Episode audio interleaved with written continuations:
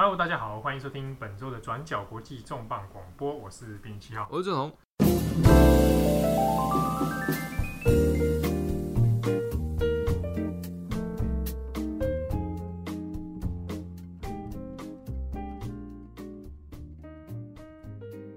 呃，最近因为川普的黄金时间演说谈到一个很重要的议题，就是到底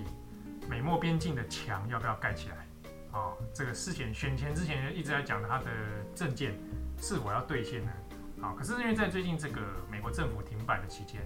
对于这个预算的事情，当然一直争议不休。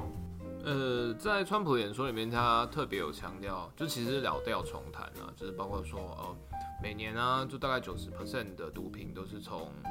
南方美国南方边境，他讲南方边境一直是从墨西哥，对，来进入美国。那除此，然后他里面有提到，就是说许多的嗯非法偷渡客到美国以后，他可能变成罪犯，然后前科，然后就是为非作歹等等等。所以呢，就是边境的管制是势在必行。那在过去他选举里面，他一直有提到说，哎，build a wall，要盖一道墙，哎，美墨高墙。啊，呃，可是在这一次的呃预算争议里面，他的态度有慢慢软化。本来大家他要盖的是一个非常全面长城，对，水泥水泥高墙，但后来把它修正成就是呃围栏钢铁的栅栏，那这嗯、也是高科技啊哈。然后接下来在这一次的黄金时间全国演说里面，他也有一部大段的时间是必提呃墙这个字，他把它改成就是呃 steel barrier 或呃 physical barrier，就是。实体障碍物啦，那川普的意思是说，就是呃，所谓的墙可能只是一个象征性意义，它意思是要增加，就是在美墨边境的实体管制。那包括呃，具体来讲就是所谓的硬体，像是呃，可能大型的护栏啊，或者是阻隔物，他是希望说可以管制说，好，不要让我们现在边境好像破破烂烂不设防。然后他的想法想象里面是认为说，哦，你看那个德州沙漠啊，没那种。很多无人地带，那你看，就是那种毒枭，就是透过就是可能的非法移民的掩护，或者是根本就让非法移民成为所谓的毒罗啊，就是哎、欸，可能偷溜进来，或者开着一辆卡车，卡车上载着什么你也不知道，就这样开进边界里之后，把毒品也顺便带过来。在美墨边界里面，呃，我们近期啦常被川普拿来讲的两种，呃，所谓的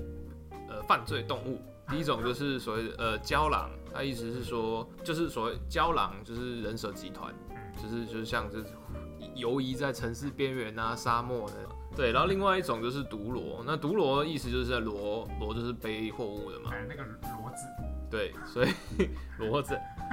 所以毒罗意思就是说，就是我我是负责就是中间是运送毒品的人，那可能他的想象里面就是当这些非法难民。闯过边境之后，他们身上带行李里面可能就有一些被交办要带的毒品，或者，交易的现金。对，那但是呢，他的说法其实，川普的说法就是说，非法移民都是毒螺，或毒螺都混在非法移民里面，嗯、然后这些毒螺是呃渗透美国的哎、欸、毒品大宗，事实上是有一些争议的啦。对，就是我们不能把整个毒楼就打成全都墨西哥人之类的，像最近这个。老牌的好莱坞明星克林斯威特，他有一部新电影要上映嘛，就是台湾的翻译叫做《夺命运转手》，但是他的英文其实原名直翻就是毒楼啊。对对，那他才其实讲的就是一个美国的真实事件改编，那是一个二战退伍老兵叫做 Leo Sharp，那 Leo Sharp 他其实就是道地的美国人了。那根据他原本的真实事件呢，他是在后来二战退伍之后，那回到这个家乡，他到。那个密西根州那边，嗯，去开了一个花园，好，那从事这个退这个老兵生活，这样子退休之后，可是没想到这个做这个花园生意其实不是很理想，不好赚啊，对，不好赚。那他在开着以前会开的卡车到处去兜售花园啊，或者去从事一些园艺的这个买卖这样子。那也因为这个原因，所以他到了好几个州去这个旅行这样。后来呢，因为花园经营其实真的太不容易了，那。他自己的花园的一些来自墨西哥的农夫农友啊，就跟他推荐说，不然叫我这边有一个可以致富之路可以加入，你要不要来？有兴趣呢？那就帮他辗转的介绍到了这个西纳罗亚贩毒集团。那这西纳罗亚贩毒集团就是之前转角国际之前也有介绍过那个美墨墨西哥的毒枭矮子古兹曼啊，Chapo 嘛，对啊，Chapo 的，哎、嗯，他所属的集团，他领导的。那这个 Leo Sharp 呢，加入之后，其实已经算是高龄的喽。他在两千年左右的时候是高龄，大概七十六岁。他就觉得那好吧，反正也没什么事情，没没有赚头了，那就来加入这个集团里面。他用的手法，晚年事业。对啊，那 他用的手法就是，他用他开的那个卡车嘛，那载着他所栽种的一些植物啊等等，来掩护他中间所隐藏的一些毒品。那他这种高龄的毒罗呢，他大概前后一直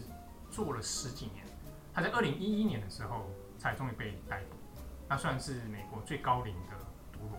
后来呃判刑之后，因为考量到他的年纪太大了，所以就后来有让他服刑过一年之后呢，就先假释出去。后来也在二零一六年的时候过世。我们现在重新回头来看，就是我们现在一直讲说，好像美国毒品都是从南方来，都是从诶中南美洲来的啊。那但是事实上就是呃，其实毒品的发展史是大概过去两百年来，然后有不同不断的演进。它其实是从四面八方，甚至不一定从单一来源来进入美国这个世界上最大的毒品消费市场。呃，一开始我们大家都知道，就是呃，大概在呃十九世纪开始，就是人类开始慢慢使用鸦片作为医疗用途。那呃，当就是中国正在诶鸦片战争的时候，美国其实呃，它本地也有慢慢开始出现了一些呃鸦片成瘾的症状，但是一开始的呃现象比较少小宗，那通常是以一些医疗过当啊，或者是说医疗导致的成瘾行为为主。还不是所谓的商业用途。对啊，那主要呃那个时候可能比如说像吗啡啊、可待因等等等。那特别是在就是南北战争时期，因为那个时候就是呃呃大规模战争造成了非常多的死伤，跟说很多的呃退呃战后老兵，那都是因为在战时可能前线作战的时候受伤，然后使用了吗啡。那可能当时因为呃战斗混乱啊，或者是说医疗技术其实还没有那么进步，所以导致了。呃，在南北战争之后，美国出现了第一波，就是诶吗啡，对，都是以退伍老兵为主。那后来在十十九世纪末期的时候呢，呃，开始了第一波美国的所谓的鸦片热潮。那可是呃，我们在读了一些资料里面，大家都研究啦，研究指出，就是其实 指向中国人，呃，十九世纪中国人，因为很多人就是所谓西进到美国啦，对啊，去。从事盖铁路的生意这个工作，大家有看过那个《西域威龙》啊？现在很黑的那个 Jackie Chan，他他留个辫子，然后去盖帮忙盖铁路。讲帮忙也很怪，其实就是去当苦，对，就苦力了。对，那呃，一些研究里面就是指出，就是在十九世纪末期，当呃中国苦力大量从就是呃南西南沿海进入了加州，然后西部拓荒盖铁路。的同时，有一部分也把就是呃，在中国染上的鸦片毒瘾或鸦片需求也一起带进来，所以在呃十九世纪末到二十世纪初之间，就是呃美国的呃鸦片呃销售网络或者是引进网络都以呃所谓的华人华人毒瘾社群，然后慢慢的扩张，然后从加州然后延伸到纽约，然后所以在有很长一段时间里面，所谓的鸦片贩毒都以中国社群为主。有点像自产自销这样的概念。对，那可是呃，我们这边讲的好像就是都很坏，可是，在当时并没有法律规范说你不可以去吸食鸦片。嗯、那所以是到一九到一四年的时候，美国才通过了呃呃哈里逊法案，然后将就是非医疗用途的鸦片啊，就是这些所谓毒品行为视为非法。嗯，那后来鸦片之后，那难道美国就这样子开始流行了各种毒品，在北美大陆这样吗？那后来有一段时间，就是大家其实是到二次大战之后，然后开始大家对于的毒品需求再度再度兴起，还是因为战争？然后大家嗯又是另外一部电影嘛，大家有看过就是经典的《教父》三部曲？对，哎、欸，他因为《教父》他们是其实发生在纽约这个地方。那我们有看过《教父》第一集就知道，他第一集杀来杀去，其中一个原因就是哎、欸、呃柯里昂 Vito 他不要不要贩毒。他有良心，对他拒绝，他拒绝拒绝加入人家那个是贩毒的邀请，对，嗯，就变变变，那，这个就是引发第一集的故事嘛，冲突的自己开始。但事实上，从一九五零年代开始，就是呃，美国的本地黑手党开始跟欧洲的，特别是地中海的网络做串联，那包括从土耳其的鸦片，还有就是相关的罂粟毒品等等，就是从经由意大利啊，还有就是法国南部，就是这些呃旧时盟军的港口，然后慢慢的流进美国。对，那这段可是这段时间虽然开始慢慢呃透过这一段所那个时候所谓的呃法国路线。开始慢慢引起了就是一部分的毒品需求，可是真正的大宗或者是真正开始流行，其实是在越战前后。哦，那也是六零年代以后了。那当然有一部分是跟当时的社会文化有关，但呃，其中一个研究指向是说，当时在从一九六零年开始，美国派遣部队到越南，然后帮助南越去对抗北越跟越共作战。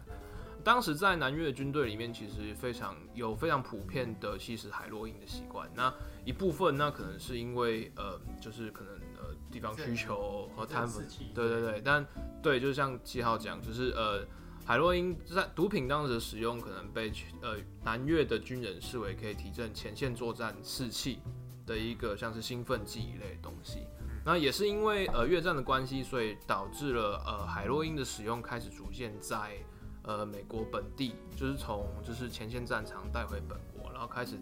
在美国社会出现流行。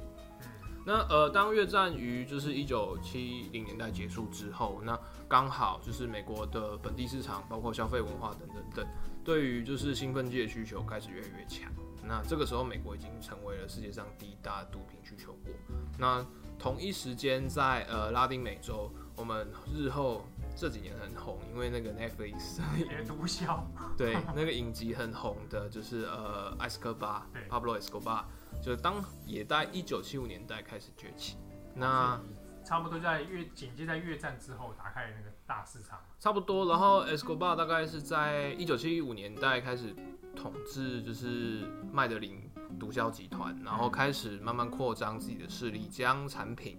呃，包括就是呃，卖到卖透过墨西哥啦，透过巴拿马，透过中美的产销管道开始往美国涌入。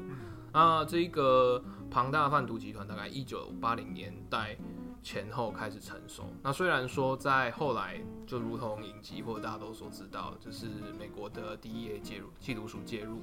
那在猫捉猫捉老鼠啊，然后各种的越狱之后，那呃，艾斯科巴后来被干掉了嘛？嗯，对啊，在逃亡之中被干掉，不算了，那历史事件嘛。对啊，那我们看到说，就是差不多在你看他七五年崛起之后，然后在八零年、九零年开始成熟，对，它形成我们今天所看到，所以很多美国人对于美墨边境啊，中南美这边这样的边境的毒品现象，对，那我们刚刚讲到说。呃，比如说我们刚刚讲啊，大概九零年左右开始的时候，呃，根据美国缉毒署的一些资料啊，就是发现，在边境这边有很多运毒的方式。那当然最大宗一个是从路面上嘛，就比如那光明正大开汽车把毒装进去，对，开了卡车啊，开始怎么样？那运送方法也很多啊，比如藏在货品里。那还有，比如说藏在那个车门的夹板啊，藏在油箱啦、啊，或者是藏在底盘啊，藏在轮胎改装，藏在那个坐垫啊，坐垫也藏在很常见。对，啊，这种方式叫典型，就是跟车子一起越过边境的啊，越过关卡这样子。那还有一种是九零年代开始发现有很多挖地道的方法啊，大家觉得说哇很不可思议，你怎么可能还挖地道？哎，真的有。那这种挖地道方式就是从比如说呃从墨西哥的索诺拉州，然后一路挖到。通到那个亚利桑那州，那是很远的一段路。而而且这个地道其实到现在都还有持续有些被破获。那最近的，比如说在去年二零一八年的时候，呃，二零一八年八月有发现一个地道是从亚利桑那州的一间废弃的肯德基，啊、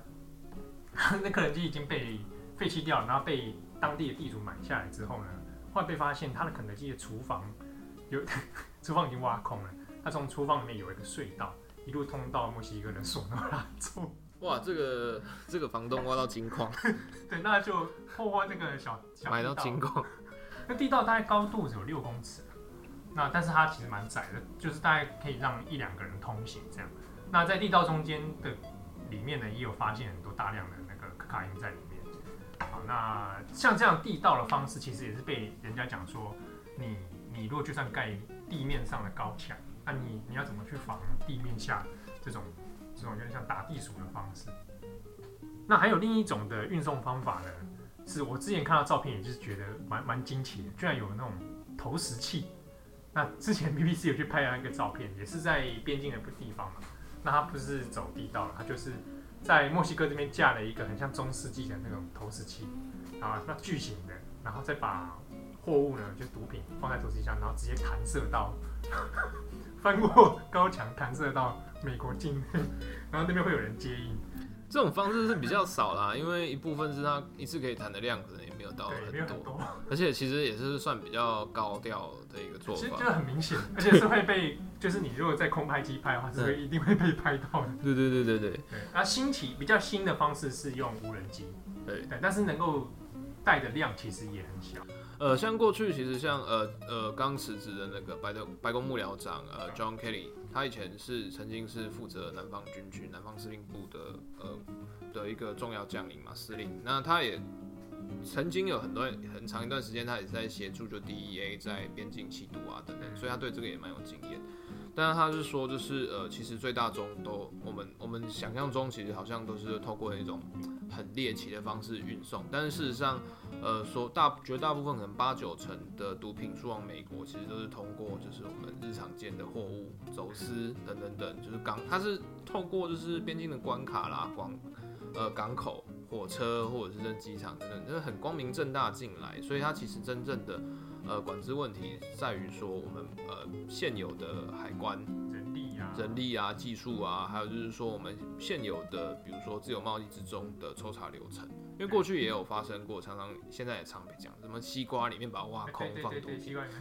对啊，那整整货车西瓜，那你到底要查到哪一颗才才准？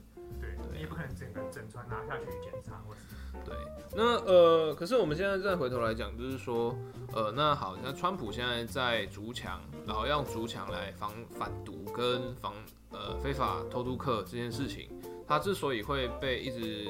好像民主党一直很不愿意过这个案子，毕竟一方面是他其实要花大概五十七亿美金来做这件事情，然后第二个方面是他呃做这件事情之后不一定能就是能达到他所需。所谓真的有效防堵毒品，但是他说的所谓的毒品跟非法偷渡客，就是所谓的人蛇集团之间到底有没有关系？事实上，它其实呃是存在着连结，而且连结比呃可能我们反对派讲的更为密切。呃，大家都知道，美国在呃大概两千年前后，然后就是要求墨西哥发起了所谓的反毒战争。那在反毒战争之中，其实有呃。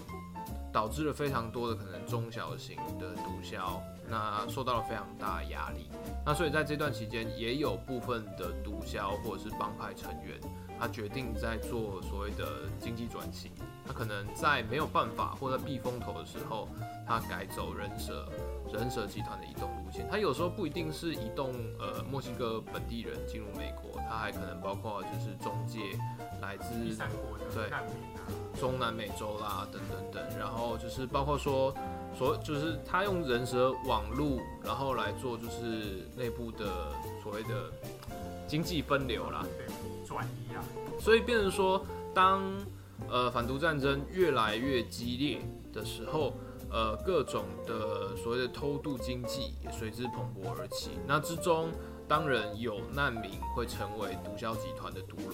比如说他过境的时候就帮忙带东西，或者是以帮忙带东西来作为越境的交换，那确实是有，但是呃。在 DEA 的一些调查或者是研究里面，都发现这些呃零星的毒裸其实相对比较小众。一部分是因为他们常常是零星一次性，他们能带每个人能带的量都不多。再来是呃人，就是当这些偷渡客越境的时候，他通常不是那么稳定。对于呃他们很重要，其实毒品之中最重要是物流这一段。对，就是到要成功交货啊。对，他要成功，而且要准时的交货。那所以在呃难民。呃，透过就是偷渡客，然后这种来当毒螺这件事情其实是有，但是它可能只是成为众多的贩毒系统中的